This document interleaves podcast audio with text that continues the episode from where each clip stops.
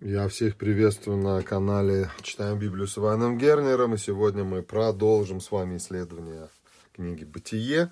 Мы остановились с вами на 19 стихе, где посмотрели с 8 стиха по 19 стих, как Адам пробует э, с Евой вместе перевести стрелки, то есть первые стрелочники, которые э, вину свою передвигают друг на друга, вплоть до Бога, та, которую дал мне ты.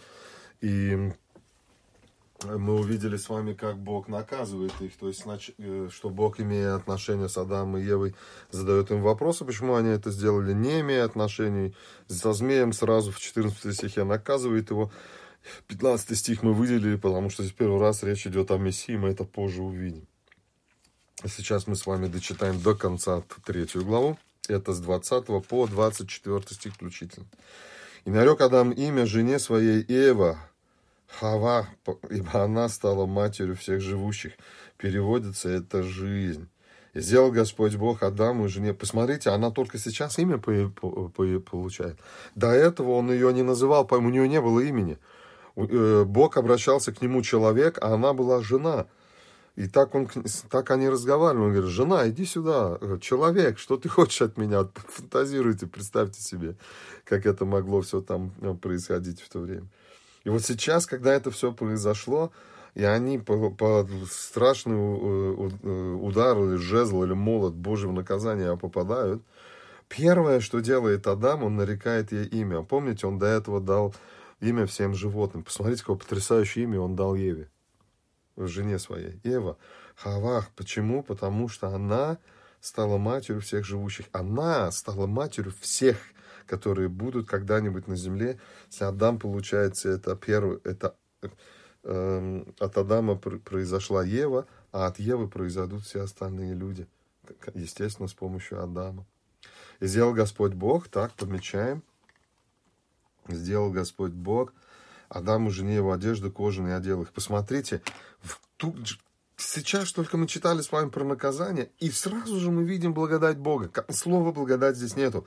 Что делает, э, что делает Бог? Помните, какие они себе описания сделали? Вот оно написано. Седьмой стих. Смоковные листья сшили себе. Что они там с листьев понашивали? Можно только догадываться себе. Да? Ну, у листьев есть одна проблема. Они завянут и засохнут. И, и это, это серьезная проблема. То есть листья это не то, что, что должны одеваться были люди тогда.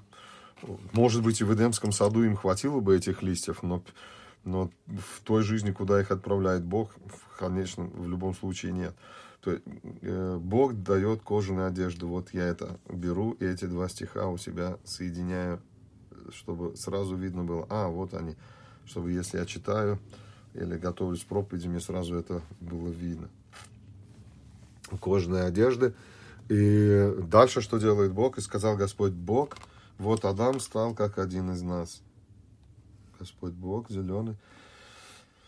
Давайте сначала прочитаем, потом поразмышляем над ними. Вот Адам стал как один из нас, зная добро и зло, и теперь как бы не опростер он руки свои, и не взял также от дерева жизни, и не вкусил, и не стал жить вечно. И выслал его Господь Бог из сада Эдемского, чтобы возделывать землю, из которой он взят. И в 24 стихе «И изгнал Адама, и поставил на востоке у сада Эдемского Херувима, и пламенный меч, обращающийся, чтобы охранять путь к дереву жизни». А, смотрите, как интересно. Бог изгоняет Адама же вместе с Евой или нет. Но мы с вами нигде не видим Еву, что Бог ее тоже изгоняет. Но мы же понимаем, что с 4 глава начинается Адам познал Еву, а они уже не в Эдемском саду находятся. Адам является главным. Бог имеет отношения с Адамом. Он, он с Евой разговаривает только через Адама. А, и в 1 Коринфянам 11 глава 3 стих написано, что Христос глава мужу, э, муж глава жене, а Христу глава Бог. Все это, это, это мы видим через всю с вами Библию. Это очень интересно.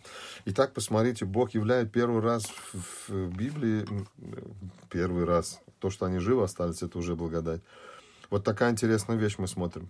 То есть перед тем, как отправить их, выслать их из Эдемского сада, Бог одевает их в одежды, в которых они смогут существовать вне, э, вне этого сада. То есть в этой жизни, где нет вот этой идиллии, Э, отношений с Богом. И за что? Э, почему? Причина? Вот Адам стал как один из нас. Стал как один из нас. Посмотрите. Во-первых, множественное число, это уже, число, это уже интересно. А теперь давайте посмотрим, вспомним, что змей говорил э, жене. Сказал, но знает Бог, что в день, в который вкусите их, откроются глаза ваши, вы будете как боги, знающие добро и зло. Видите? Добро и зло. Давайте я его добро и зло. Я его вот так вот просто обведу, чтобы нам в этой главе это было понятно. Вот тут оно добро и зло. И вот тут оно. Так, добро и зло. И мы сразу видим. И вот представьте себе, я возьму их тоже так оранжевым.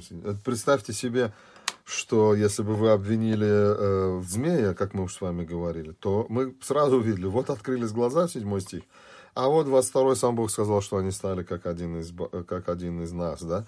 Остается только э, думать и гадать, и кучей проповедей размышлять, что это имеется в виду под нас. Отец, Сын и Дух Святой, Бог и Иисус, э, множественное число, Элохим, сам Бог стоит под множественным числом, и Господь Бог, мы с вами говорили, сотворил мужчину и женщину, как э, образ Божий, поэтому уже в множественном числе как одно сотворил.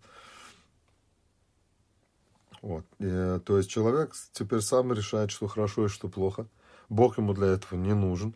И вы, рассказывая Евангелие другим людям, увидите, когда вы им будете говорить, что тебе надо покаяться, что это для тебя хорошо, человек будет говорить, нет, это не хорошо для меня, это плохо. То есть человек не согласен с Богом, он сам получил способность эм, определять, что является хорошо и зло.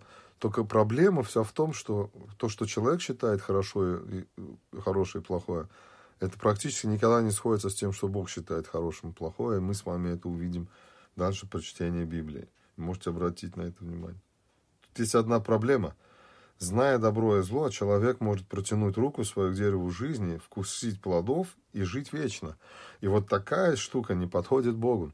Потому что тогда в Эдемском саду появится еще два Бога, которые будут знать, сами определять, что добро и что зло, и, эм, и э, эта история сюда не подходит. Конечно, кто-то может сказать, это твоя интерпретация, это и есть моя интерпретация.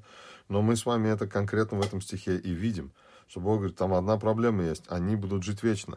То есть в таком состоянии, зная добро и зло, они будут жить вечно. И это проблема. И поэтому их надо изгнать из Эдемского сада.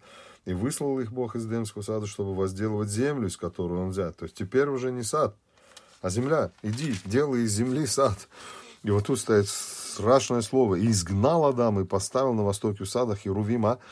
Русский перевод, на мой взгляд, здесь не совсем точно перевел, потому что стоит Херубим, как стоит в оригинале, это множественное число Херуми, Херуми, Херувимов. Керуб – это э, один, а Керубим – это множественно. Им – это множественное число.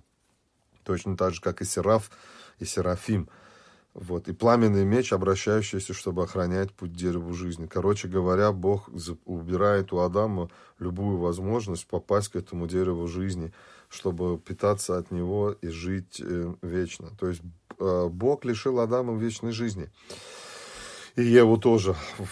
Они теперь не смогут просто кушать от дерева, иметь с ним общение и жить вечно. Так не получается, потому что общение нарушено, связь нарушена, и для того, чтобы жить вечно, как раз-таки должно прийти вот это семя – который Бог обещал в 15 стихе. И мы с вами в следующий раз начнем читать четвертую главу и посмотрим, как, интер... как интересно начинают развиваться события дальше. Это просто потрясающим образом тут все происходит. Я думаю, мы много что можем себе почерпнуть из, в следующий раз э, из четвертой главы. Итак, да благословит вас Господь.